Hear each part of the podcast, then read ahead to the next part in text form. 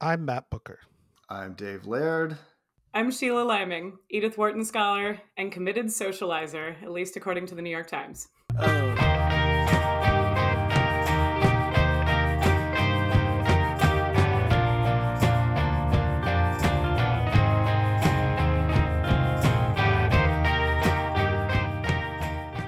Hey, nice one, Sheila. that that New York Times article was great. We'll link to that in the show notes. That was a great article. We absolutely will. Great photos too. That green car that you're in, the classic car. Do you own every kind of classic car, Sheila? No, just Doubles, that one. Triples. Okay. just that one. And, and, and, actually, I'm I'm like outside working on it today. I can see it from my window where I was just working on it. So. Oh, awesome. That's great. Welcome to episode 72, Sheila of Concavity Show. You are the author of the recent book, Hanging Out The Radical Power of Killing Time, which we're here to mostly talk about today. Uh, you also have a couple other books. You have What a Library Means to a Woman and the book Office. And you are professor of English at Champlain College in Burlington, Vermont. You have published in lots of other places too, like McSweeney's and at The Atlantic and Lapham's Quarterly, the LA Review of Books, The Point stuff like that. You had a wonderful McSweeney's um, publication called "Oh, the Shit You'll Do After You're Tenured," which is uh, the Dr. Seuss riff, and I loved that. I've seen that around before, so that was wonderful. And I've so enjoyed your Twitter presence over the years. Um, your tweet about Jonathan Franzen, the ridiculous fact that I'll soon be dead. Uh, I pinned that tweet on our Concavity Show Twitter like five years ago, and it's still the pinned tweet. So said I was pinning it for all eternity, and still there. So thanks for that. but really, the book is so good and uh, so passionate, and like I really connected to it myself because I feel like I am one of those people who is also a committed socializer. So I do want to talk more about that. And really, my first question for you is maybe you could just start by defining what is hanging out. Uh, in the book, I define hanging out as daring to do not much and daring to do it in the company of other people.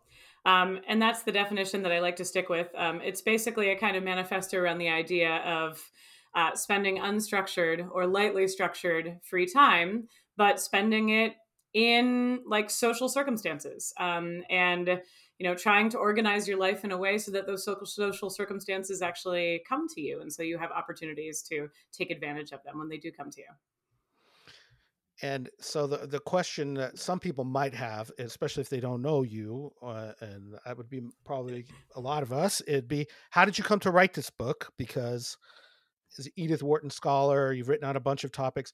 To me, you also kind of strike yourself as like generally interested in a lot of different things that comes across in the book. And you have a lot of interest, which I can relate to. I kind of like being a generalist rather than a specialist in a lot of ways. Um, but tell us just a little bit about like your desire to write this book and your path to making it reality. Sure. Um, I'm interested in work. Obviously, my previous book before this was about was Office, which was about the sort of declining nature of white collar work, um, especially in the United States, and the disappearing spaces that have fostered that work in the past. And the flip side of work is, of course, leisure. And I was interested in thinking about leisure as a political question.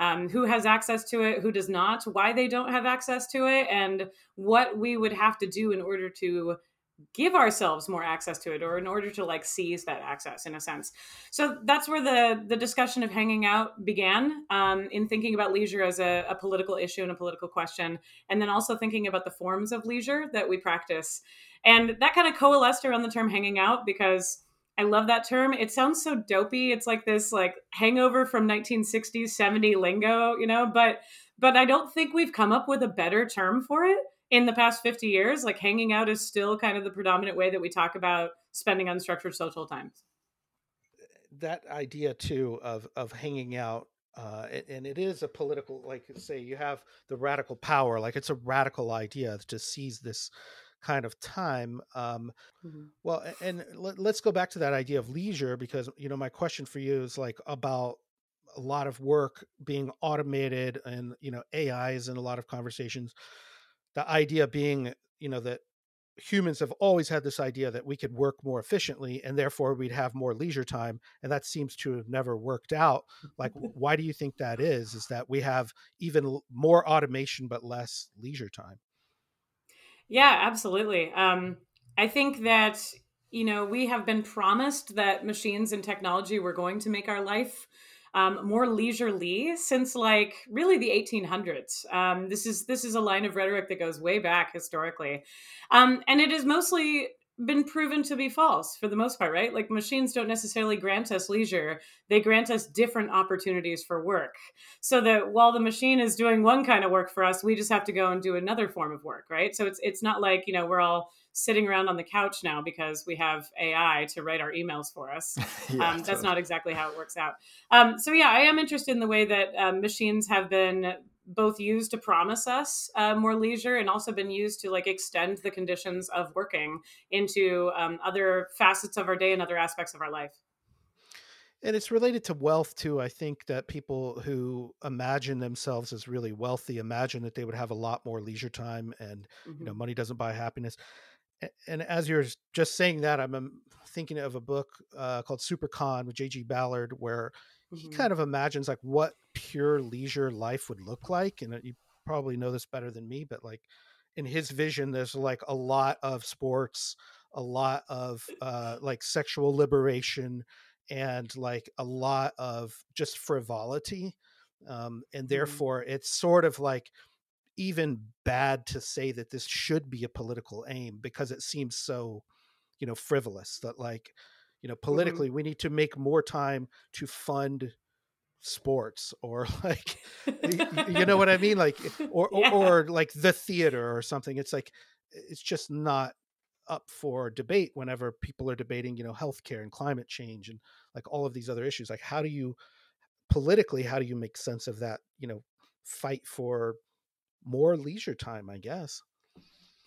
Yeah, it, it does feel frivolous in a way when you think about like, well, what are we arguing for? Like more time to chase little white balls around manicured, you know, green lawns or something like that. Um, but you know, it's it's political when you think about who has access to it and who doesn't. And of course, yeah. you know, for those who do not have access to that, what they're forced to do with their time. Um, and I also, you know, I think of leisure time, especially socially uh, engaged leisure time, as the sort of bedrock of our democracy. Um, you know, that we have to find ways to hang out with each other, to spend time with each other, and to cultivate care for each other in those scenarios in order to care about what we do in a functioning democracy, whether it's, you know, our voting or the things that we fund, or whether it's just, you know, the ability to provide social services for each other that other people can take advantage of. Mm-hmm. Um, and yeah, if you're really busy and you're really distracted all the time, it's really hard to muster that extra energy to care about all that other stuff too. Yeah, totally. And then you lose things like what you talk about in the intro connection, intimacy, and meaning. And our world feels increasingly hostile to those three things you say, and in this kind of neoliberal hell we're in. And uh, it, that that line kind of reminded me of something one of our previous guests, Christian Tabordo, said, which was that like this system we're in wants to like atomize us and annihilate us, which is a line that I have been thinking about for years, Matt, when he first said that when we had him on a few years ago. But that really like triggered something for me reading that in your book as well. Like, yeah, and yeah. I think I think there's this tension that you bring up that is like modern life is super isolating. Why?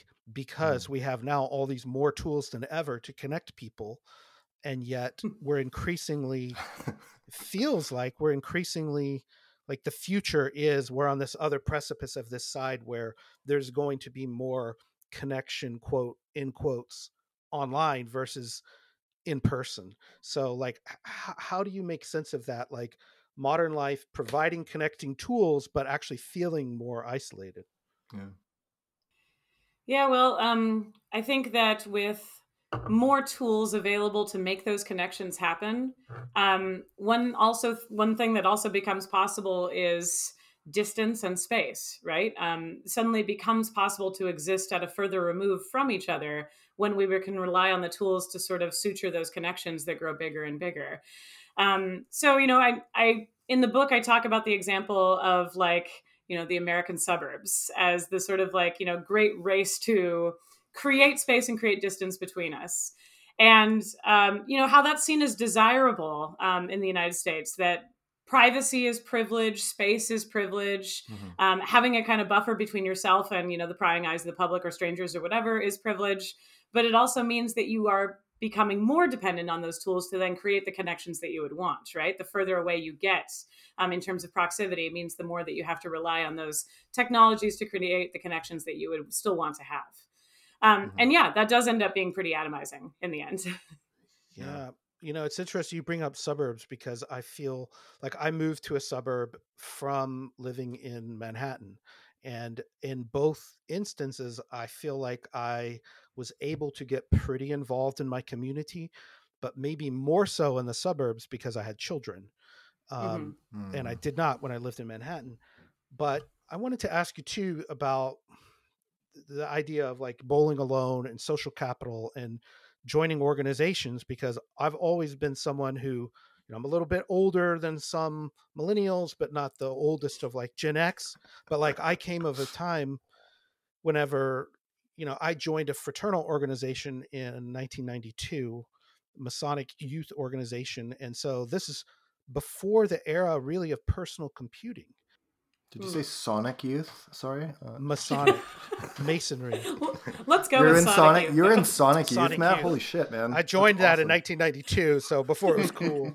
um, uh, Were you no, in neutral I, I got a taste. Well, because damn. I know nothing about music. Okay, I got I got a taste of what you know. These people who were running it, joined in the '60s and '70s and the '50s where there were regular meetings, there were banquets, there were potlucks, there were things that it was expected that you would be part of in some way. And all of those organizations, you know, memberships have declined radically mm-hmm. Hmm. over the years. And, you know, I don't know what the real, I think it's a complex answer, but like, what is your take on why that is and how it relates to, you know, what you were just saying about the isolating nature of our living conditions? Um, yeah, that's a that's a good point and a complicated question that you know probably requires a complicated answer. So I'll see if I can do it justice. Um, but I, you know, I, I'm going to begin by thinking about that the ways in which I think um, hanging out in the presence of other people, especially strangers um, who we may not necessarily like be given to hang out with, um, has started to feel like a major inconvenience um, and something that has mm. become more and more of an inconvenience, perhaps for us over the last couple of decades. But it's also something that is contrasted with the kind of control that we feel when we're hanging out, per se, on the internet.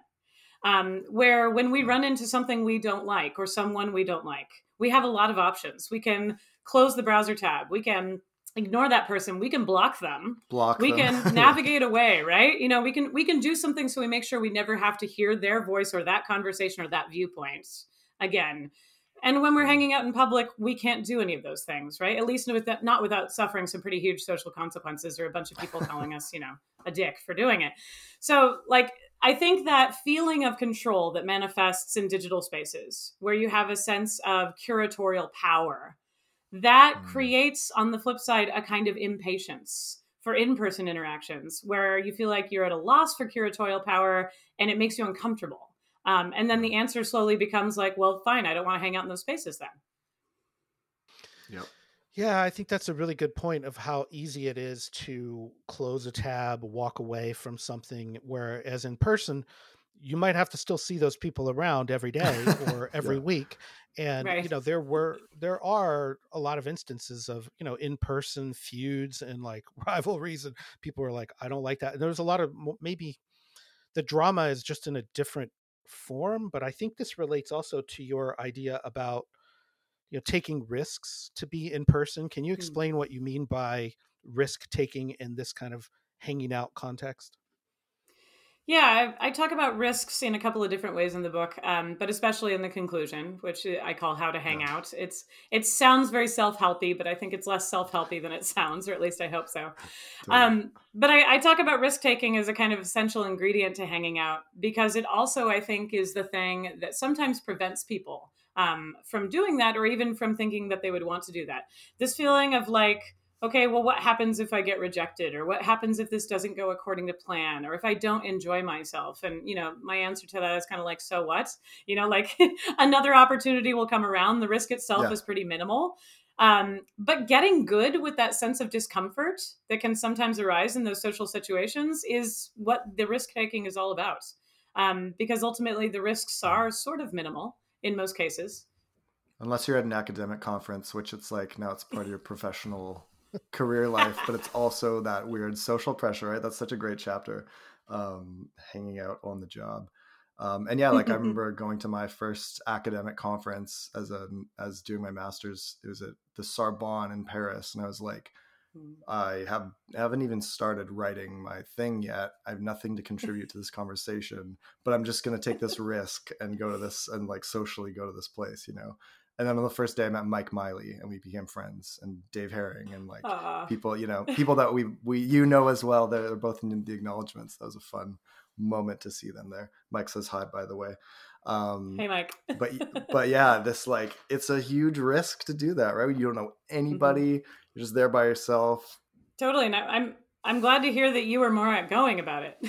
um, I'm glad to hear that that you were like taking risks because when I think back to when I was a graduate student and I mm-hmm. attended some of my first conferences, like I spent a lot of time like holing up in my hotel room and avoiding things, right? Because yeah. I didn't mm. know what I was supposed to do, and I felt like I had no power or leverage to enter into those conversations. It's like nobody totally. wanted to know me, so yeah. Yeah. Well, what have and, you done? Like, you what about... work? What of yours would I know? Like, right, um, right. How are you useful any, to me? Like, I don't have any. Yeah. yeah, exactly. Yeah. All those conversations, like you know, when you're talking to somebody at an academic conference, especially, and their eyes keep flicking to the rest of the room yes. around you as you're talking to them, like looking for the better person to come along, right? and you you talk about like the fear of rejection being mainly as uh, maybe even at its core, like in personal discomfort and like mm-hmm. really feeling mm-hmm. this discomfort and like sort of having to feel it like it's a normal human feeling that everyone wants to avoid discomfort and maybe you know this gets back to that larger point you were talking about of like we've built up all these comfort zones mm-hmm. for ourselves and that it is really hard to get out of those comfort zones because they're comfortable and mm-hmm. why would you want to get out of your comfort zone yeah right like like if you've been it, wearing right? sweatpants exclusively for two years then yeah jeans kind of suck right wait you're wearing yeah, pants which we all pretty much did didn't we there i know like pants. Yeah. Um, but you know this this is another question that i have for you about um, the idea of introvert and extrovert um, because i feel like in some ways on both ends it's kind of a cop out and like I, I, mm. don't want my kids to grow up to feel like they can get out of any kind of obligation just being like well i'm an introvert it's like because i'm an introvert well yeah. you still exist in society you still need yeah. to make friends and have for everyone wants their children to have friends you want your parents to have healthy relationships they can't just say like well i'm an introvert and it's like i feel like this wasn't this is a relatively new invention of like introversion it's and extroversion. Yeah. Not to say mm-hmm. that's not legit. It's totally legit. I think there are some people who are naturally more charismatic and outgoing and things. But aren't we all part of society that has to interact in some ways? Like what mm-hmm. how how do you think of this like idea of people being, you know, introverted and therefore they don't have to go to parties? Um, I agree with you that I Facebook I think it is a bit of a cop out, you know, like like like I mean, I'm a dialectical thinker, at least I aspire to be a dialectical thinker. And for that reason, you know, I've always been trained to believe that any kind of a binary is a suspicious position to be in. And also that the whole point is that you're supposed to be thinking about where binaries collude and that point of synthesis. And yeah, with regards to introversion and extroversion, I don't believe the binary is as firm as people like to talk about it these days. Um, nor is it like everlasting like it's something that's hardwired into your personality that can never be overcome right? Because that's just your nature or something like that. Mm-hmm. although i understand some people do tend towards one side or the other. Um, and i actually think that uh, in the book probably what i'm sort of working through in one way or another are what i could probably call my own introverted tendencies despite the fact mm. that I'm a kind of extroverted person. I'm a committed socializer, as the New York Times will tell you. I like hanging out, but I've had plenty of bad or, you know, less rewarding experiences hanging out too. And I, I talk about those a lot in the book in order to just to sure kind do, of yeah. put things in balance and think about how it doesn't always end up being good. It doesn't always have to be good. That's not the whole point. Um, the point is like to build up that social musculature so that you're a little bit more mm. able to deal with both sides of the spectrum, whether, you know, that means um, being stuck by yourself for periods of time, you know, to kind of paraphrase the Ralph Waldo Emerson quote that I use in the book, or whether it means, you know, training yourself for a more kind of um, involved social life. Hmm. Right. And I think understanding whenever you know you're more likely to have a good time than not. Um, mm-hmm. And, you know, like you say, training that muscle memory so that if you're in a situation where you say, you know what, these aren't my people, I think I'm going to bail on this, or I'm going to take a risk. And you know what, it actually sucked and it didn't work out. But the worst case is like maybe I just didn't meet anyone, I couldn't fit in, and I left you know therefore the end of the day it's not the end of the world but it mm-hmm. doesn't mean like you shouldn't take those risks again i mean that's honestly how i think people in this day and age have to go through that cycle to meet you know new people or meet new circumstances um, so I, we're basically just agreeing with each other over and over here but like you talk a lot about time in the book like the idea of you know you have that's the main ingredient of hanging out is time mm-hmm. so like what what defines like having a good time for you these days like honestly like you talk a little bit in the book mm. but for people who haven't read it uh what defines a good time for me these days i don't know how do how do i talk about this without sounding just insanely boring nothing about you is boring. Okay, so that's. I mean, impossible. I feel like I feel like the stakes, totally. you know, for how I spend my time have have definitely been lowered over the past few years. Like you know, due to various age circumstances and the pandemic and everything else. Um, yeah, totally. But you know, yesterday, yesterday I was uh, hanging out with the members of my my bagpipe bands. I play in this bagpipe band that's based out of Montpelier, Vermont. And uh, one Saturday a month, we get together for basically the whole Saturday, right? We, we get together at oh, nine oh, in the morning and we play until 5 p.m. And, and then afterwards, sometimes there's even like a party at somebody's house where we'll go to their house and play more music. And yeah, yeah, it's practice. We're like working on our music together, and like some of it's instruction. We're teaching other people who don't know how to play as well, you know, and things like that. But a lot of that is like downtime, right? A lot of it is hanging yeah. out and talking and. Drinking coffee or like strategizing about stuff we're going to do in the future. And I love that. And one of the reasons it works so well for me is just because we do devote a huge chunk of the day to making that work. Um, mm-hmm. and it's set aside in our calendars. We know that one Saturday every month, you know, we're all going to be there, or as many of us as can show up, and and it makes it so you don't feel like you're squeezing it in between other things you have to do. You know, it's yeah. not between some responsibility that you have and some other place you got to be later in the day. So it makes it so that it works a little bit better in that like leisurely um, way that it's allowed to unfold. Yeah, let yeah, the jam I like that unfold. Idea. You talk about you exactly, whole exactly, jamming yeah. out. Yeah, totally. That's a yeah. great chapter. I love that. Um, where can I ask what is the venue for an eight-hour bagpipe session? And like, who are um, the neighbors actually, who are listening to that, and what is their level of patience? And that is a real concern it's a, because it's a great most instrument. neighbors would not want to. it is. I know. Is it the loudest instrument on the planet, like without amplification?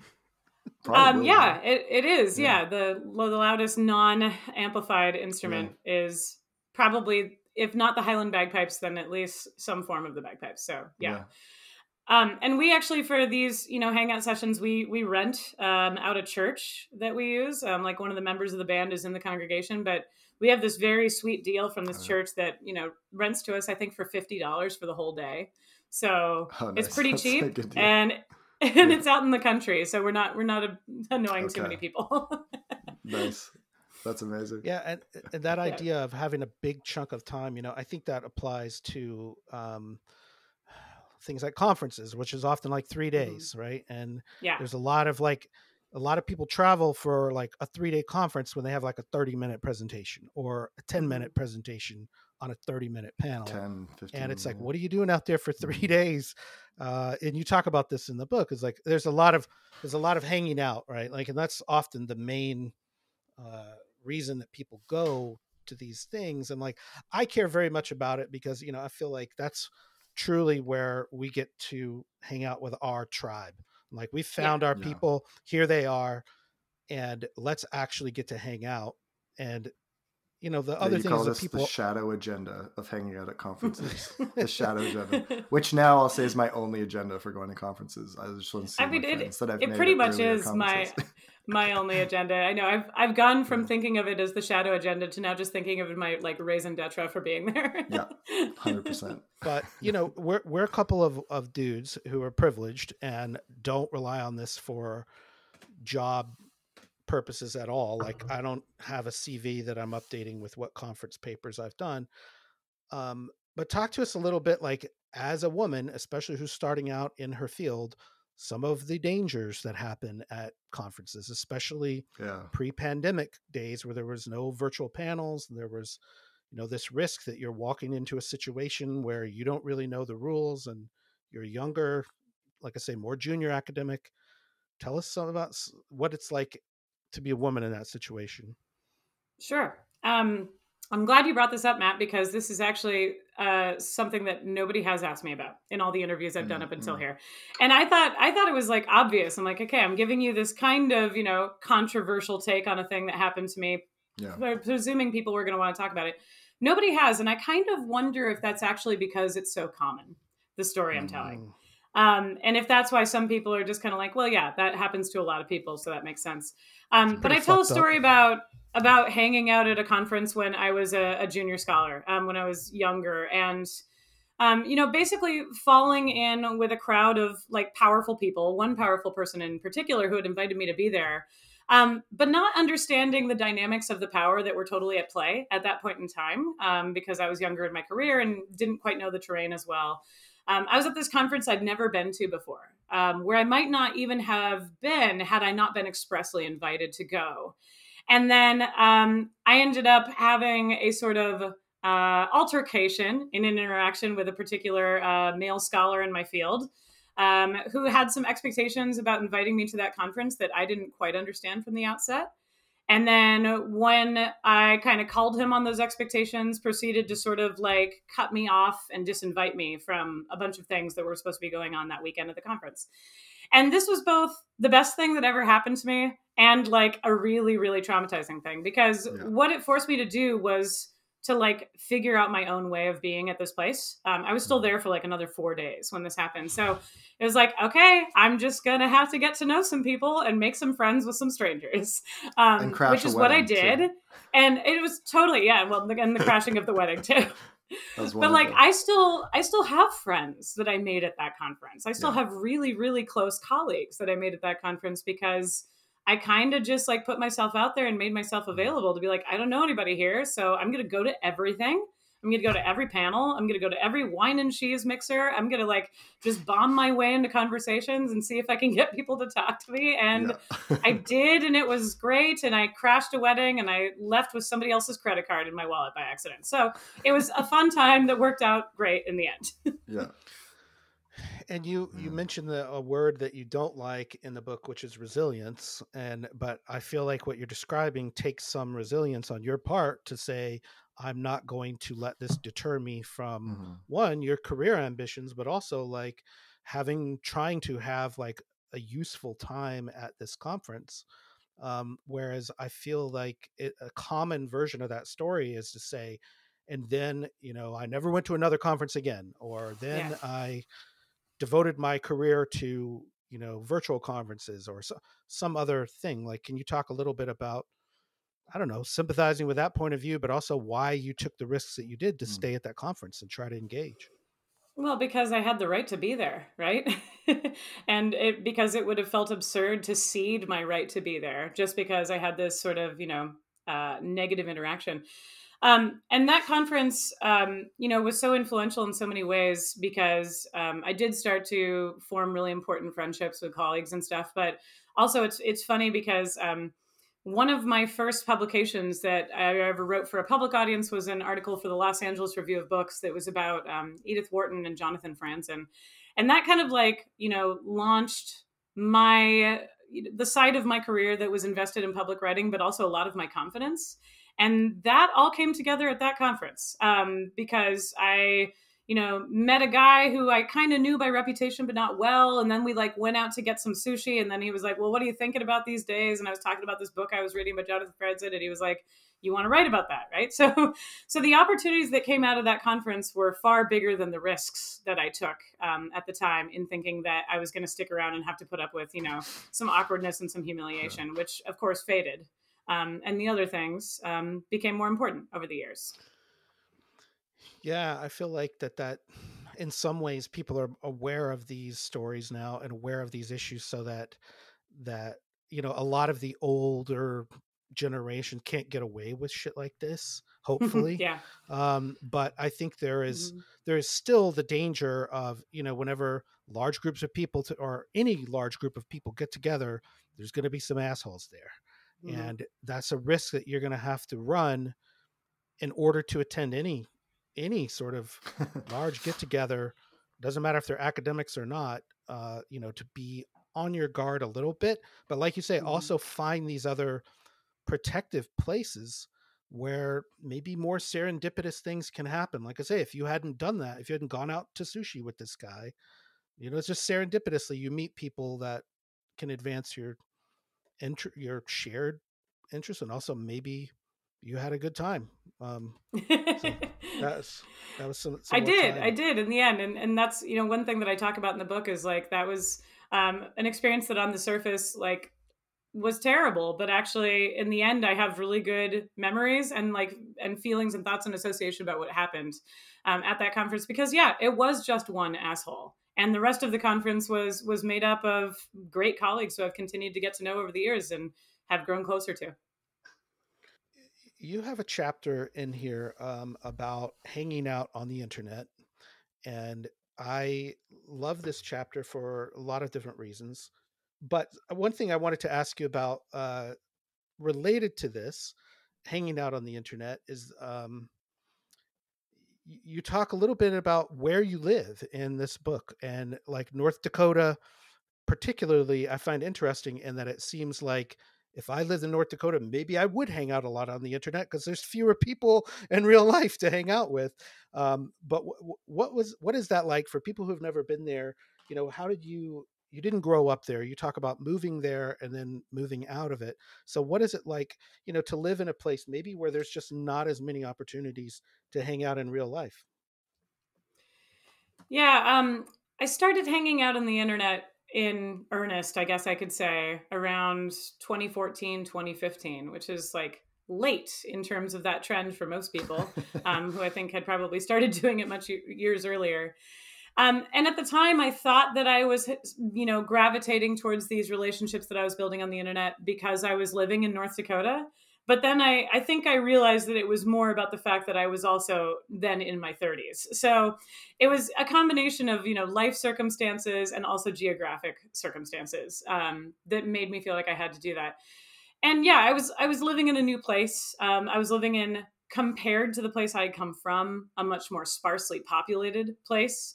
Um, there were obviously people around, but there weren't as many, and um, it was harder for me to like form connections with people my own age, you know, given those challenges.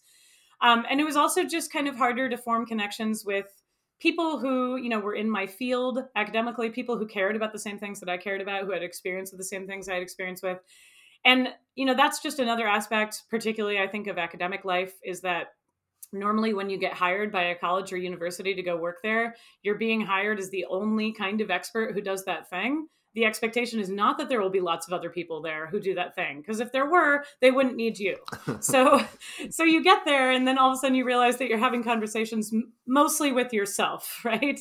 Um, about whatever it is that you're interested in, you know, reading about or studying or talking about. So um, hanging out on the internet started for me around that period of my life, um, partially in response to the geographic circumstances that had changed for me, and also um, as a way of keeping those conversations going. Um, those conversations that I had been privy to when I was younger, but now seemed more difficult uh, to latch onto. Um, and as a way of continuing to be able to learn um, and you know pick up more information and more expertise from other people. Yeah, I, you know, I feel like I could really relate to this because I, I started meeting people on online seriously probably in the late '90s and discovered, you know, the David Foster Wallace fandom group, and they're very interesting people to me. And I was like, this is so amazing! Like all of these incredible people that I've met, which really meant like I got emails from them on a list serve. Mm. And this was, you know, before Facebook, before social media, before Twitter, it was text based, right? Like this is very different Mhm. presentation of someone's self. And I pride myself in the years since in the number of those people who I've actually got to meet in real life. And I'm lucky that I live in Austin where Wallace's archives are. A lot of people come through here. And I always want to meet that person up for a drink. And like, I'm always up for that. And I think your book has made me question, like, why that is, or maybe like why other people are not like me. Like, uh, um, but I, I don't know. I mean, what what would you say, you know, to to people who are, I don't know, interested in meeting more people, but haven't really found that they're they're people online yet? Like, do you start with trying to make the jump from internet world to in, in real life people, or is it just a balance of you? You mostly meet your friends in real life. Uh, yeah, I mean, I that making that jump has worked out great for me at, at various points in the future. Matt, I know that you and I met for the first time at a conference some years back in San Francisco. Um, I feel like that jump from you know somebody that you've known on the internet and had conversations with to meeting and knowing them in person, it it doesn't always work. It's not a guarantee, but I find that a lot of the time it does. Um, you know, shockingly enough, like it, it can work out pretty well.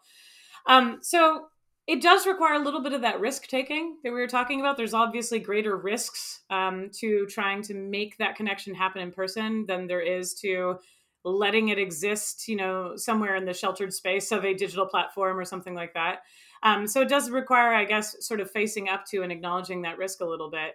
Um, but then you get the rewards of feeling that, like, now you're perhaps somewhat, you know, shallow but you know mutual relationship that exists online now it has another layer to it you know it's a it's a little bit deeper than it was before um, so yeah I, I like that idea and you know speaking of the dfw crowd if you'd told me 20 years ago that like some of my best academic friends would be associated with david foster wallace i would i would have been quite shocked to know that that's the case um, but yet Uh-huh. that's the way it has evolved which i think is interesting and you know It's a good crew. it is a good crew. It's a fabulous crew. Um, Mhm.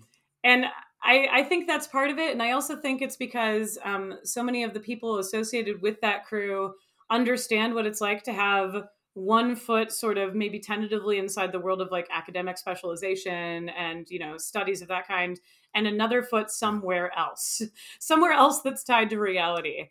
And i feel like that's the footing i've been forced to maintain throughout my whole career. So you know i, I understand that stance as well.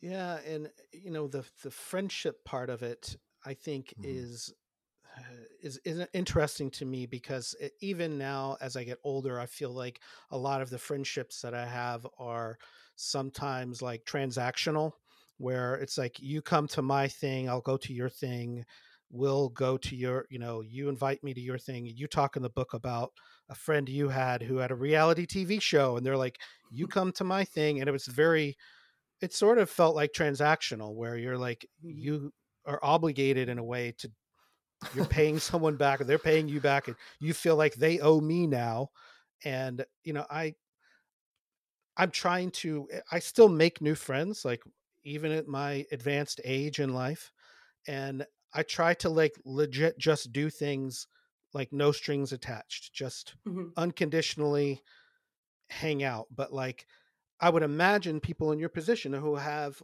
these academic careers that are complicated with a lot of different obligations you have to be transactional in some way so how do you balance that between like doing things purely out of friendship or doing things because like actually i'm going to ask you for a favor later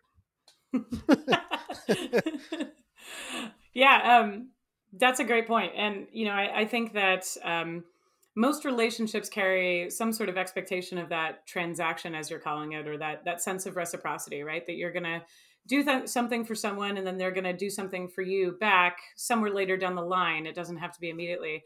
And I think we've also probably all known what it's like to be in a friendship where that quality is lacking, um, where the Mhm. reciprocity does not work out in that way. And how eventually that can be sort of like taxing to you, you know, and and can be a little frustrating. So, um, yeah, I think that transaction, the reciprocity, is a is a key piece of the whole thing. But it's also not something that has to like take place in the immediate instance, right? It's it's not like this one to one ratio that has to be like satisfied um, right away, or else you know the friendship itself will fade or something like that. Um, it's something that can be longer than that, um, or can be looser and more casual. Um, and like trusting in somebody else to know that that reciprocity is going to come back around is a big part of what friendship is. Um, now contrast that, of course, to the world of academia, where like because because sometimes the stakes are perceived to be very high and the challenges are perceived to be very fierce and the competition is perceived to be um, very very fierce as well. I think sometimes those situations of reciprocity end up becoming almost in a crude way the basis of many relationships um, and there's this like impatience to make sure that the debt gets paid or that the thing comes back around or there's that feeling that you get when you talk to somebody at a conference when they're trying to size you up and figure out what you can possibly do for them in the world. And if the answer is nothing then they will go on their merry way and find somebody better than you to talk to. Um, i had that experience just last weekend so it's important just oh, to note that that never really goes away. I was uh, I was speaking at um, at a humanities conference last weekend in Pittsburgh, which was a wonderful time. A former mentor of mine brought me, but um, I met someone not not related to what I was talking about at the conference, um, just casually, somebody I didn't know before, and immediately got that from him. You know, that sense of like, oh yeah, you're not that useful to me. I'm, I'm going to be out of here. So. Sweet. Um, yep. This all kind of reminds me of your chapter on hanging about hanging out on TV. Uh, which is a great chapter where you talk about having this kind of famous friend who had their own reality show, and you were then brought into the scenes to hang out in this kind of performative way, right? What's so you are mm-hmm. friends, you you do hang out, but then your relationship became more and more about just hanging out only on the TV set, and how that mm-hmm. taxed your real relationship with that person. Um, you never mentioned the actual name of that show. Are you at liberty to say, or do you want to keep that under your under your hat? Oh no, I it's fine. I can totally say. Um, my friend's name was Molly Yeh, and the name of the show is Girl Meets Farm. Girl meets. It's very okay. easy to Google from all the clues that you gave in there. Yes, and, and I. It's not. I know exactly. Not, not, I haven't I also, filmed in North Dakota. As much time in North Dakota as I wanted this week. a Food Network show. Yeah. I know she she is like the queen of North Dakota too, so okay, it's kind yeah. of obvious. Um, cool, cool. And and I do thank her in the acknowledgments too. Um, yeah. So you know, I, I, figured most people would figure that one out. Mm-hmm. Um, but also, like, it, it didn't matter to me too much if they knew the specifics or not, because yeah. um, what I was talking about more was like the strange experience of what occurred as opposed to anything that had particularly to do with her. Yeah. Um, and I still don't think she did anything wrong. You know, yeah, totally. like, it was like we ended up in this situation accidentally. She ended yeah. up there accidentally based on her talents and her skills and her, you know, um, camera loving personality. Mm-hmm. And nothing that she did was like um, on purpose because she was trying to you know undermine our relationship or anything like that mm-hmm. it was mm-hmm. more about the strangeness of the situation yeah. that just over time started to make that happen yeah. um, you say, so you know reality I'm, tv is an unholy synthesis of opposites on page 97 like that's a that's a great capture of that experience well yeah it is because it's all about performing intimacy it's about really yeah. performing hanging out mm-hmm. um, and then the irony of that is that you know it's also used um, as a kind of like kind of antidote to solitude you know a lot of us use it as like something to have in our lives so that we feel like we're able to eavesdrop on somebody else's yeah. social life or social experience yeah. um, in order to make our loneliness perhaps feel a little bit more bearable mm-hmm. um, so it was it was ironic that in the course of being part of this show i started to feel like you know i was increasingly drifting into my own loneliness where my yeah. friendship with her was concerned yeah totally well and you're basically a guest at her dinner parties in these episodes and like you know reciprocity was she ever a guest at your dinner parties like did you prefer being the host or do you see yourself as like you're fine to just be a guest in her table that's a that's an amazing question um and and the answer is is yes like there were moments um where she was a guest in my house too and and I would think back on those moments and think about how like, you know, because she was already like kind of famous when I first met her. Hmm. Um I would think about like how stressed out I would be when I knew that like she was coming over because like mm-hmm. she might end up taking photos of stuff that were going to like show up on the blog. You know, it's like everything had this additional component of like another audience is going to see this. Mm-hmm. Not just you and not just me, but like another set of people including maybe 20,000 strangers on the internet. So it it always made things um a little strange, but you know, yet we were just kind of doing normal things. I mean, getting to know each other and hanging out. Yeah, that that stress, you know, it's a big um, point of contention in my f- home life where I would love to have people over like every day and like have parties like literally just around the clock, like 24 7. And my wife is like, let's never have people over like ever mm. anymore. and and I mean, I'm I'm putting this extremes at both ends, but like, there's this fear. You talked about the fear of rejection of like social situations, but I think with dinner parties, there's also this fear of like people are going to judge my house or my food, or yeah. people are going to judge like me, and like this fear of being judged, I think is overblown in context where you're overthinking it when when i'm a guest in someone else's house i'm always just thinking like how cool it is i get to see their house like i don't ever think like oh they're terrible cooks or their food was terrible or their their grout in their tile was dirt. You know what I mean? I'm not judging that stuff, but that's the stuff we get stressed out about before yeah, we have people over. Yeah. And it's sort of like the willingness to forgive other people what you won't forgive yourself. Mm-hmm. So yes, I, yes, I, I really connected with that part of it because a lot of my fantasies are like, what do I want in life? Is like to throw a huge party Mm-hmm. And, in order to do that, um, I don't think it takes much other than just like having a lot of friends that you could mm-hmm. invite, mm-hmm. right? Like, uh, I'm going to totally drop Agreed. this line of questioning Agreed. and just say, um, I, I, have one other like kind of big topic that I want to like switch to before we run out of time, and that is, um, I want to talk to you about your definition of the sublime and oh, okay. I really loved I loved your description of it and how it can. T- first of all, tell us how the sublime connects to hanging out. Sure. Um, so I, I, talk about the sublime in the chapter that's about hanging out on the internet, and one of the reasons why I do that, why I put those two concepts together, is to get at this argument that um, I believe that the experience of the sublime is something that does not and cannot exist on the internet and that is actually part of what constrains um, interactions on the internet is that um, everything there is made by humans. Um, so it's impossible to get outside of that. And so you know i'm, I'm taking the idea from kant um, and of course kant wasn't the only one who theorized the sublime. He's just probably you know one of our forerunners in thinking about how it's been at least aesthetically um, defined. And i talk about the sublime as being an experience of beauty that supersedes an understanding of what human ability can do or what human ability can achieve. Um, so this kind of experience of something beautiful that a human themselves could not go and make. They could make a replication of it, like, you know, mm. taking a picture of a sunset, but they can't actually make the sunset itself. Mm-hmm. And that, of course, is the difference between hanging out on the internet, where replications of sunsets abound, and hanging out in person, where the actual sunset is there and you can experience it maybe with other people too. Um, so actually, along those lines, I think of um, last fall. Um, I was on a bike ride with my partner, and uh, Burlington has this wonderful sort of like public bike trail that l- runs along Lake Champlain and is very nicely built up bikeway there. And it was in the evening, and um, we got to this, you know, kind of spot where there was this like overlook over the lake, and there really wasn't like an area on the trail to like get off the trail. It was kind of skinny. There was no shoulder there or anything, but the most like fabulous sunset was happening and there must have been like 30 people who just like dropped their bikes in the middle of the trail and were all staring at this sunset like to like together yeah.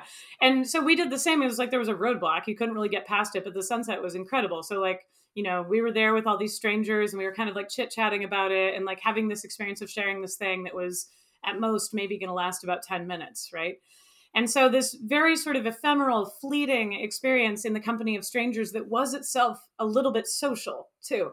So, um, part of what I'm interested in thinking about with regards to the sublime is the way that a life lived increasingly on the internet actually constrains our ability to experience that kind of thing. Um, that thing that just goes beyond any sense of what humans themselves can accomplish, and for that reason also scares us a little bit uh, because it brings us face to face with the limits of our humanity and also with the edges or the beginnings of something that is bigger than our humanity. Cool. I absolutely love that. And to me, that is, you know, one of the core lessons of this book. Um, and one of the things that I will probably keep coming back to to convince other people why they need to get out of their house and go, go outside. Um, Yes. but in in your final piece of advice, you already mentioned the final chapter where you talk about some uh, some how to How to stuff. hang. The the last kind of command or call to action is take heart. And I was wondering if you could just tell us what that means. What does it mean to you to take heart? Um, I style the conclusion to the book as a series of um, commands or cues, I call them. And um, take heart is the final one. And it has to do with basically remembering that it's not always going to be great and not all of our best laid plans are going to work out perfectly. And that's okay. Um, that's not even what hanging out has to be about. And developing a little bit more stamina for the discomfort that sometimes comes with hanging out, or the awkwardness, or sometimes even just the boredom that can come from hanging out. Um, something that, of course, is is very close to the heart of David Foster Wallace, right? Yes. Um, but thinking about thinking about how those things also spring from hanging out, and that's fine, um, is part of what taking heart is all about. Um, just remembering that it doesn't always have to be perfect. Nobody ever said it had to be perfect, and just because it's not perfect right now doesn't mean it won't be next time around. Yeah. There's a lot of like vulnerability in this book, Sheila. You put a lot of your own like personal experiences, and some of them are like really dark, like we've talked about with the conference chapter in particular. Um, and you come from an academic background, but I get the sense you had a lot of fun writing this book. Like it's very personal, maybe like autocritical if people are still using that word. I don't know. Um, but like you know, in, in academic writing, dispassionate objectivity is like the dominant mode and there's certainly Mhm. a lot of like academic stuff in this book you talk about literature you talk about critical theory um, but it's also really personal and the way that you weave those together is, was really beautiful. It made for like just such a pleasant reading experience.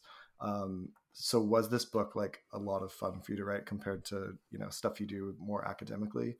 Was my impression of Um, that true yeah, cool. Yeah, yeah, it was a lot of fun. Even when I was, you know, writing about what you might think of as like sort of more melancholy moments or, you know, occasionally negative experiences that don't Yeah. always work out perfectly in the book. Um, but it, it was fun in part because I got to sort of revisit those experiences with this, you know, um, angled approach that had to do with thinking about hanging out and, and Mhm. what I was trying to theorize and get at there.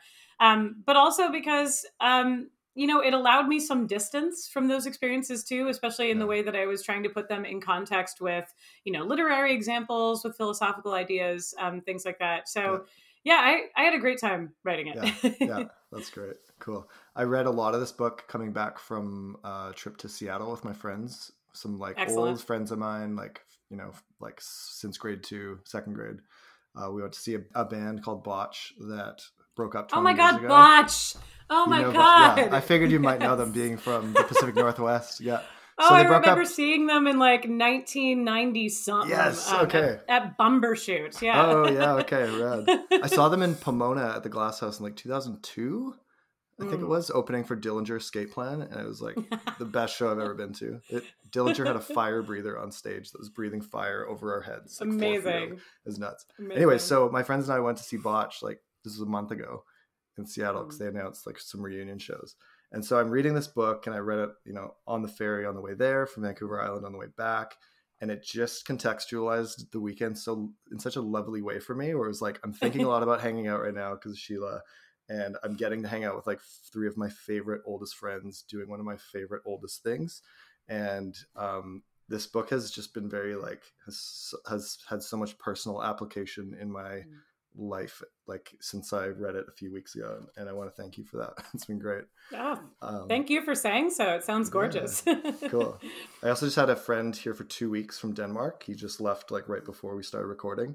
So I was also thinking a lot about hanging out with house guests and Yes. how like it would be a fun chapter to write about what it's like to hang out with people who are around you 24 7 in your space Yes. for two weeks, you know? It, it's something that I thought a lot about when I lived in North Yeah. Dakota because Yeah. there it was like the only way for me to like see friends who didn't live in the state, like they had to come stay with me for several days. It was a really hard place mm-hmm. to get to. So if mm-hmm. people were going to bother to come all the way to North Dakota to see you, mm-hmm. they were going to like stay for a while yeah, and hang totally. out. But yeah. North Dakota is actually a very boring place to live. So then when people get there, like you're like, I don't what really do have do? anything to show you because it's North Dakota. So we just have to chill together and like uh, like watch movies or something, and that yeah. was fun.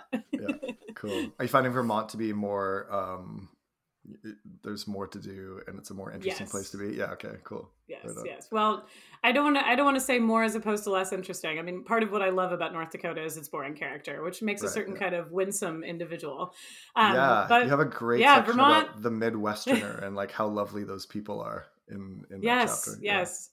Um, wonderful people in the Midwest. And I know that's a cliche, but turns out it's a cliche that's actually true a lot of the yeah. time too, because I, I, think they work on it um, quite consciously. Um, as opposed to folks in New England who uh, can be a little bit more standoffish because, well, there's a lot of great things to see and do in New England, and that keeps people from having to like develop that side of their personality. I think. Yeah, yeah. hmm.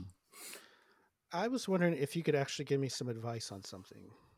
Yeah, um, I can um, try. uh, related to hanging out. It's related to hanging out. Oh, I like where um, this is going. So, in in my day job, I work for a big financial company. Um, thousands of people in Austin, but all over the country.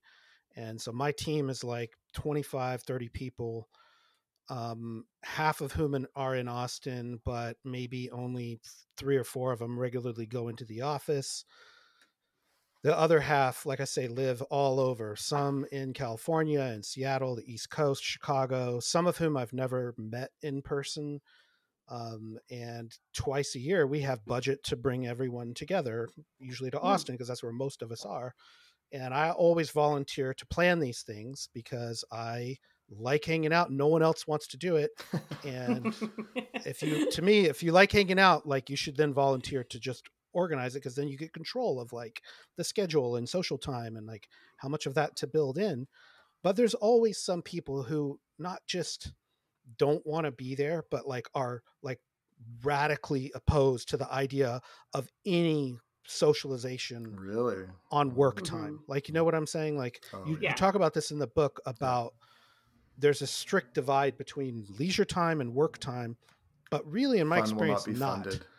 not. and it's it's really to me better to have like social time at work because you're not working in the in the way yeah. that you're doing. Like, I'm at a bar rather than at my desk. And to me, that's mm-hmm. like we're getting paid. It's not volunteer. We're you don't have to mm-hmm. be like good friends, but I still think like everyone wants a friend at work. Like how oh, isolating oh, yeah. is that sure. if no one has any friends at work? So like how do I I don't know, facilitate this for people who are I would say reticent to hang out at work? Um I like having some kind of like, you know, low stakes thing to do um, as part of those. You know, some people are not that great at like standing around and making small talk or conversation. I love doing that, but plenty of people in the world do not. And I find that having like some sort of low stakes, you know, game project, whatever it is to get involved, um, can sometimes take the edge off of that a little bit for some people. Um, and yeah, if if some people don't want to get involved, then they don't have to or whatever. But like I'm thinking about the great um, socializing power that is the game of bocce. Um, I don't know yeah, if you're a bocce totally. player, Matt, but yes, I, I love bocce. Like I started in, I introducing it. bocce at some family reunions that I used to go to several years back, and it became like this whole thing because like everybody at every age could effectively play it, um, yeah, which totally. is you know not true of all those kinds of games and stuff. So yeah. you know everything from children up to like you know like much older members of our family could play it, and then. Mm um, my dad, interestingly, took this idea and ran with it. Um, he retired two years ago, but right before he retired, um, he like tried to start, you know, like bocce occasions for his office, and like similarly got people to kind of like buy into like hanging out in the park and playing bocce. Because the beauty of it is, is it it is a hanging out game, mm. and if you don't want to play it, you can just sort of like chill and watch everyone and talk to them, and it's yeah. like not that high stakes. So it's not mm. like taking away from the drama of what's going on in the competition. This is that's, that's actually my friends and I in our twenties used to play extreme bocce on playgrounds. Yes. So using like slides and like just launching yep. stuff is awesome. It's maybe yep. a bit destructive, but it was great. Yeah, all terrain bocce. Yeah. Yeah, yeah. Extreme. I mean that's that's actually super helpful for me, and I, um, I appreciate that advice because I do. When you were saying that, I do have memories of things that we have done low stakes together that were like kind of fun and fit everyone's speed per se, Mhm. and then things that were a little more like cringeworthy and awkward. Um, And- yeah, they exist. I know. Yeah. We've all been part of them. yeah. So I mean, and I, I, like I say, I, I volunteer to do these things and plan other conferences um, because I want to avoid the cringe-worthy stuff, Yes. and I want to Yeah. maximize the the fun stuff, like no eight a.m. panels and like you know open bar, right? Like I'm going to try to Mhm. like Yeah. get those things funded. So okay. Bocce. There is a bocce court in my neighborhood. My friend Jeff has bocce in his backyard, which is amazing. Amazing. Um, so uh, this is. I'm going to double down on this now. I'll send you pictures when. Do you all know the all game did. Molkky? Molkky, no. Mul- Molkky, M O L K K Y. I think it's Swedish or Norwegian or something. It's like um, it's a, lo- a lawn game as well, where you have like a wooden baton and then there's twelve pins, and they're each Oh, yes. numbered one through twelve. I do know it. Yeah. Yeah, it's great. So you're just trying to smash. Um, it's kind of like bowling meets bocce a little bit. Yeah. And People would play it in. North Dakota, but they called it Kub, K U B. Oh yeah, that that- that is a Mhm. great game as well. They're they're Yeah. a little bit different, but like very similar kind of vibe. Yeah, okay. Cube's fun. Yeah. Cube's a lot of fun. Yeah, right on. Mhm. I'm more of just like stay inside and read most of the day, rather than go play games. But uh, Yeah, right, Matt. But then you get at a conference and you're like the life of the party, and and Everyone's I- I'm going to incorporate bocce you, into so- it somehow. So um, bocce is where it's at, man. I'm I'm down with that. Um, Yeah. I want to. Uh, I want to. That was into my Dave. Do you have any final thoughts, Sheila? Do you have any final thoughts? I want to leave it at that. We're about at one hour, so. I have um, a few more questions. Uh, I Go- also go wonder, ahead, Sheila, Dave. do you want to? Is there a section of the book you'd like to read on air to give our listeners a Oh, bit I of a, a, flavor for what this book is about? Yeah. Yep. Hold on. Let me grab my copy. Okay. So I have the Australian version of the book, which I just got in the mail. Does it have Um, different which is like all pop the- culture references in it? It's all the same. It's just you know the spellings are different. We have OU's here Oh, instead yeah. of instead yeah, of Matt, O's. Matt but- and the other guys make fun of me all the time because we have the British Canadians, spellings for yeah. color and honor and all that stuff. Mike Miley's as Yep. sav- savage as me all the time on this. the OU. Okay. Okay. Um, I'm going to read from the beginning of the conclusion to the book, if that's okay. Cool. Great. So this is from the chapter that's called How to Hang Out, which finishes out the book. A few months ago, I was in a bar in Milwaukee with a friend, and we had a fight. Not a big fight, mind you, but a disagreement. One that felt important enough to set hackles quivering on both sides. I've known this friend for a long time, since college. Indeed, if that weren't the case, the fight probably wouldn't have happened in the first place, since reasoned disagreement rests on the kind of trust that only comes with familiarity. At any rate, we were in this bar, drinking what one drinks in Milwaukee, by which I mean brandy old fashions. It was a low lit, divey sort of place located near the hotel where I was staying. I was in town to attend a series of organizational meetings, and my friend Ronnie had come up on the train from Chicago to spend the evening with me. We had had dinner together and then retreated to the bar in question where red velvet curtains divided shadowy booths and the music was low enough to allow for conversation. And then we had this fight. The details of it don't matter anymore. What matters is that my friend and I stayed in that bar for three hours, talking and digesting our disagreement that had sprung up between us until it ceased to be a disagreement at all. In talking it out, we realized that we were actually on the same side. We wanted a lot of the same things. We just had different ideas about how to achieve them. When it was over, we found ourselves somewhere new, having emerged from the clouds that had gathered over our debates but were always destined to dispel if given enough time. We left the bar as we had entered it hours before, as old friends, except by then it felt like the fiber of our relationship had grown tougher somehow, like it had been productively tested.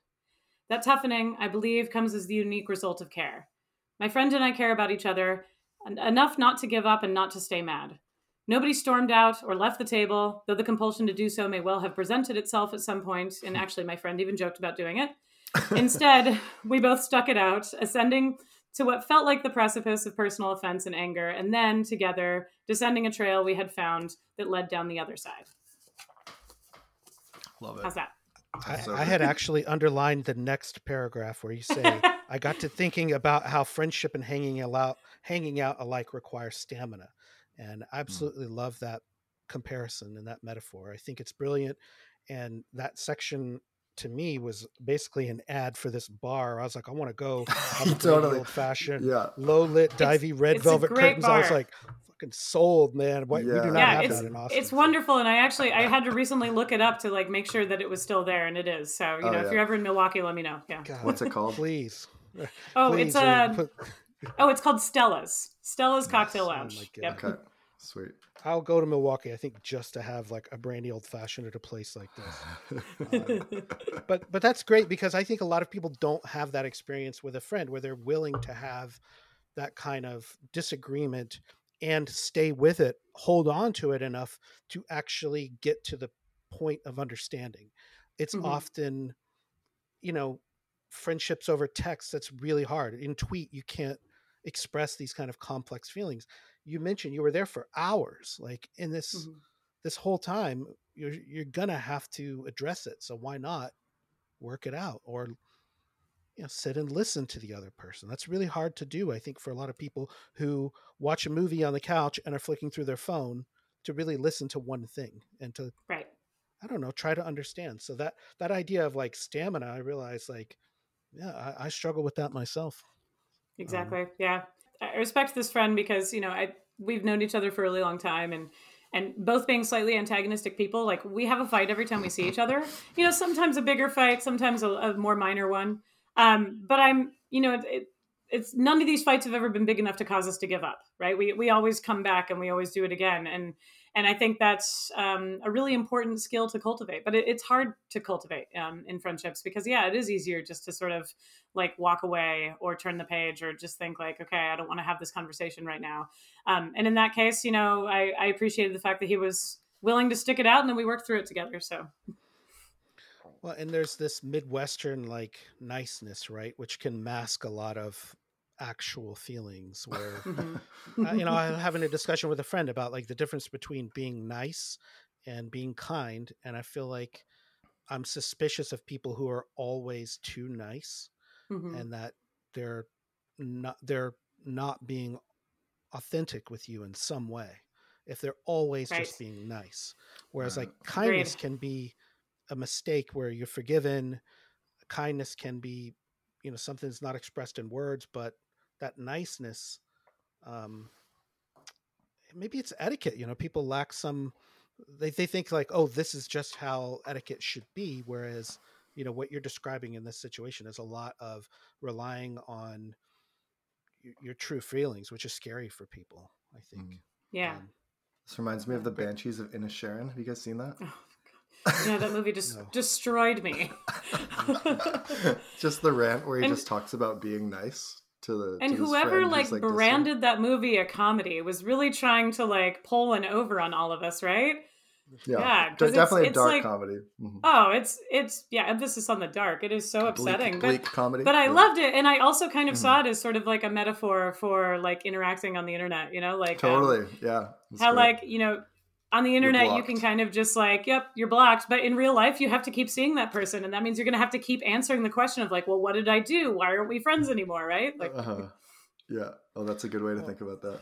The, the other scene in the book that was like super sad and fucked up to me was the scene where you get kind of stuck with the check from the university president at a dinner. yeah i was, I was just like- thinking about that. I was Yeah, like, how many of us have been in this nightmare scenario where you're at some really fancy restaurant and you're sweating what you order, and then you see everyone else getting up to leave, and you're like, oh, Jesus Christ. But if you're in the situation where it's like the president of the university, I mean, I'm probably, for people who haven't read the book, I'm probably not summarizing this well. Do you want to summarize it for, for me, Sheila? Do you mind? sure yeah yeah Yeah. um this this was um an experience that happened to me um at what have really should have been like a kind of like dream dinner party um, for both myself and my partner who was there too my partner dave we were having um, dinner with the science fiction author kim stanley robinson um, who i am absolutely obsessed with i love all someone his just books. bought me his book for my birthday recently one of Oh, them. good. Yeah, Well, so now I'm like, you're I gonna was have a extra great excited time. to see that. I was like, okay, yeah. I actually just gave my dad a copy of one of his books for his birthday. So Oh, yeah. nice. so I was having dinner with Kim Stanley Robinson and my partner, and then also the physicist Brian Greene, um, author of The Elegant Universe, who's also somebody whose work I've really looked up to for a long time. Hmm. And then this was part of a kind of like invitational conference my campus was hosting. So there were other people there too. And one of the other people who were there um, was the chancellor of our university system. This was when I lived in North Dakota.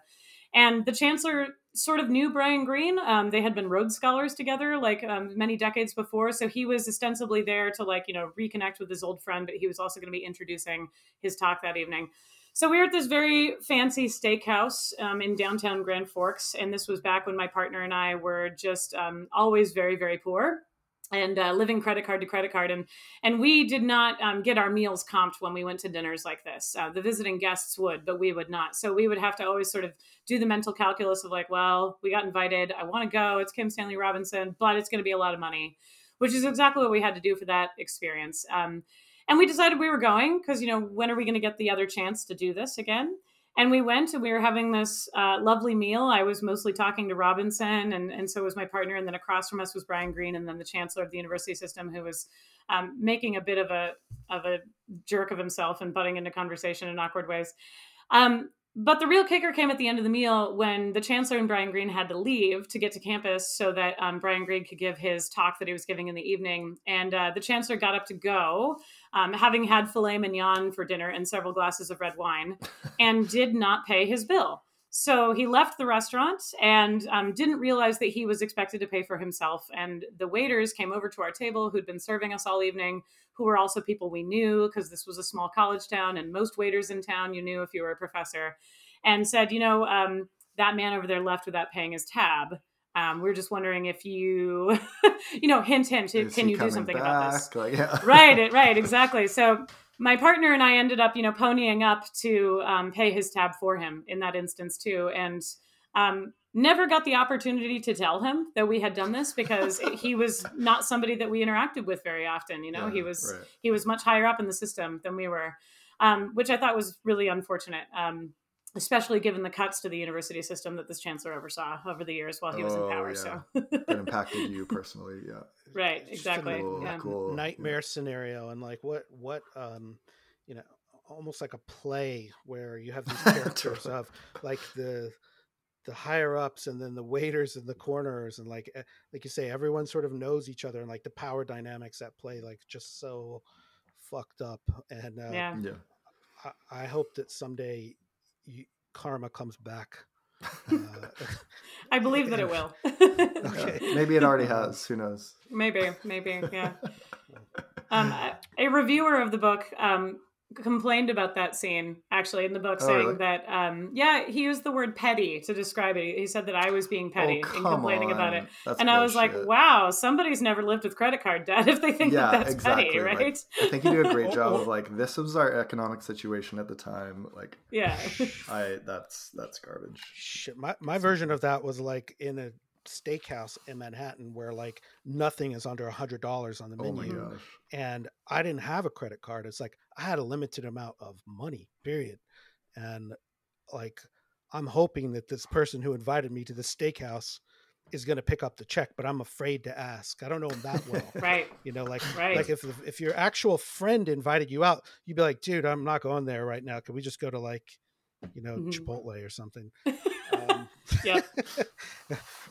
but like someone asking you out there, like it's such a power. I don't know, fucked up dynamic that I, I, I think Yeah. Mhm. good for those people. If they if they think it's petty, that shows their ass of who they really are. yeah. Agreed. Agreed. My uh, my final thoughts for you, Sheila, involve music. And when I was reading this section on hanging out at parties, I was wondering, and I wrote this in the margins, if you thought about uh, Andrew WK at all when you were writing that chapter, and bring and bringing in some of his ethos into the into the mix of what it's like to party. Um, I do would you say mean that by I that? I rarely don't know think who about is. Andrew WK, but What is what do you mean? Do you know who, who is Andrew that? WK is? Matt? yes, yes. No, I don't. You don't know who Andrew WK is. No. Okay, so you have you have a really I'm like I'm so excited for you to discover Andrew WK now. So he has this I'm album just called probably I not Get going to. Wet, and it's just Fair. all about partying, and it is the best. it is the best. We'll we'll, we'll right. text about it after. Um, but yeah, I wondered if that if that was like a, a thought that you had to somehow. You know, Bring him not ex- not explicitly, but perhaps it was there, you know, somewhere in the ether, right? Yeah, I think so. Yeah, I got Yeah. that vibe for sure. For sure. And my second musical thing I wanted to geek out with you about was how you talk about uh, Neutral Milk Hotel, and that the, in the Jam chapter, and that the Jam is not commodified.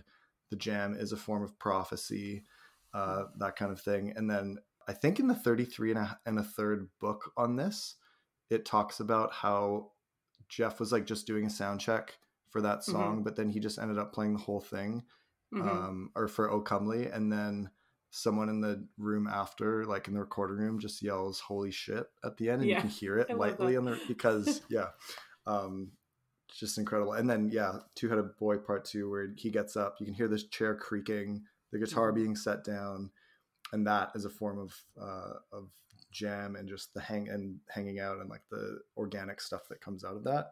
Um, Yeah.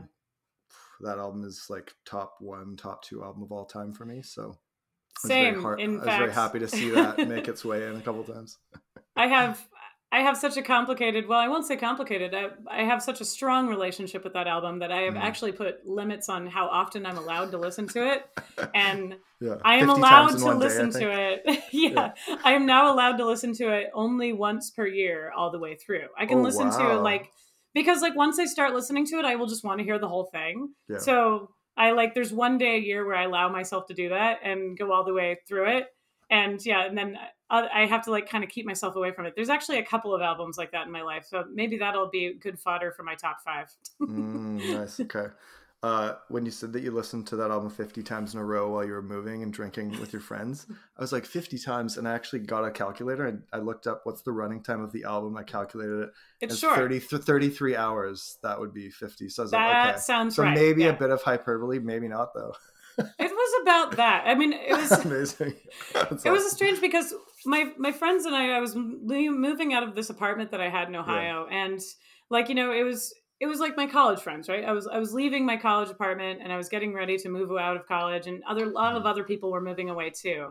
Um, but I I had this you know shitty apartment and a lot of people had already kind of moved out of theirs so a couple people were staying with me and also helping me move you know because it was just like in between leases and everything like that and we had this party that was basically three days long. It started like Oh, on a. Thursday and it wrapped up on a Saturday. And everyone stayed there most of the time. Like I remember Oh, at one really? point in time, I, I like took a picture of my bed that had like six people in it, right? You know, and they were all just like passed out sleeping. So like we had a lot of time to listen to that album Yeah, okay. over and over. That rules. I love that. So good. Well, Sheila, thank you so much for coming on the show. Thank you for your beautiful book. I had such a great time reading this, and I know that It's this so is going to land so well with our, It's with our so listeners. Um, you know, usually we talk about fiction on this show, or often we do, not always, but uh, this weaves a lot of great fiction stuff with lovely autocritical nonfiction too. So I know that people are going to really fall in love with this book too. So we thank you for your time. Thank you. Where can people find you online? What's a good place for people to check out more of your stuff? Um, I know you don't have Facebook. You talk about that in the book. Uh, I don't think Instagram, but Twitter. You're certainly on Twitter, and Yes, Yeah. yes. I'm I'm a text-based life form, so I'm I'm still on Twitter for that reason because it's Yeah. mostly text still. Um, so yeah, you can find me there at see she speak, which is my handle on Twitter. awesome. You've got two other books, uh, Office and What a Library Means to a Woman, that people can check out as well. Um, are there any other things that you want to plug or tell us about that you have in the works that are coming out? Or we mentioned the New York Times a piece on you. We'll link Mhm. that in the show notes. Yeah. Yep. Um, no, just um, I'm doing some more interviews in relation to the book, and the Yeah. uh, the paperback of the book is going to be coming out later this summer. Oh, cool. Right on. Um, and another cool kind of like dovetail was I was listening to your spot on Boredom Matters, the podcast, which was like really recent, like end of March. And one of our former guests and friends, Yonina Hoffman, was there talking Yeah. about boredom and idleness with you. So that was a really fun synergy. I was very like, oh, wow, this is such a cool uh, worlds collide moment. Um, exactly. Yeah, that was great. I actually recently met her at in person at a conference for the first time, and, and had the pleasure of hanging out with her too. Oh, so- yeah. She's so fun to hang out with. Totally. She was in Victoria um, like a year and a half ago or two years ago, and we met up for drinks. It was great. I hung out with her like a year ago in Austin. She Yeah, was in yeah. Austin, so we, Yeah. we hang out. That's That's awesome. Matt, where can people find us online? Con- wanna... Concavity Show uh, at Concavity Show on Twitter and Instagram. Email us, concavityshow at gmail.com. We love getting email. I think that's it, Dave. Cool. I want to give a shout out and a, a little plug to uh, Cambridge University Press. They just came out with a book called David Foster Wallace in Context, which they sent us copies of, which was sweet of them. And, uh, you know, obviously we used to be a show exclusively dedicated to that topic. Um, but the great thing about this book is that it features like 20 people who have been guests on this show before. So like Clare Hayes Brady is the editor, our friend Matt Luter, Mike Miley, Corey Baldoff, Jon Baskin, et cetera, et cetera. There's so many people, David Hering, tons of pals in that book. So uh, anyone who's still interested in that topic, definitely uh, get your hands on that. Um, I've had a chance to read a few of the essays. I'm still interested in that topic, Dave. well, I am too. yeah, for sure. I think note, most of our uh, listeners are as well we have our conference coming up this summer. Uh, you know, our, our conference will be in um, Gettysburg, Pennsylvania, June 22nd through 24th. Our keynote speaker will be Lee Konstantinou. Um, and our day two speaker will be Kimberly Harris, who was uh, oh, Wallace's cool, yeah. fiance and daughter of mm-hmm. Charlie Harris, who helped us form the first conference on in 2014 although the yeah, first Victoria ever Harris. conference mm-hmm. on David Foster Wallace was at University of Liverpool in 2009 with David Hering. So go Dave. Props to, to Dave. Claim to fame. Um, claim to fame. Um, so we, we hope to see some of our people. We say that that conference, yeah. we always meet new people every year at the conference. But for some of us who have been every year, it's like summer camp mm-hmm. for us. Yeah. Is that we get to go back and see our friends and hang out. So looking forward to hanging out this summer in Gettysburg. 2024 will be back in Austin. So if you can't make Gettysburg, um, we will announce the dates for the Austin conference soon. Be back at the Ransom Center. Um, be ready to hang out and have fun. 2022 was a serious highlight. That was a serious highlight for me. That conference went extremely well. Uh, we had Jennifer yeah. Egan was our keynote. Um, it was really great. So I missed it, Sheila. I couldn't go. That's why I'm hanging my head and sad. I am too. We also want to thank uh, four new patrons supporting the show. We got Annabelle Rhodes this month, Shannon Regan, Brooks Williams, and Colin. Just Colin. Thank you so much for supporting the show. We really appreciate it. Uh, you guys help it help us keep making this, so uh, much appreciated. Sheila, thanks again for coming on. Uh, look forward to the bonus segment where we talk to Sheila about five favorite books. Uh, we're looking for or five books. We don't know. Or Top five, five of something. Yeah, some kind of five bucks. Thanks again, Sheila. Thanks for listening, everybody. Thanks for having me. Catch me now as I sing.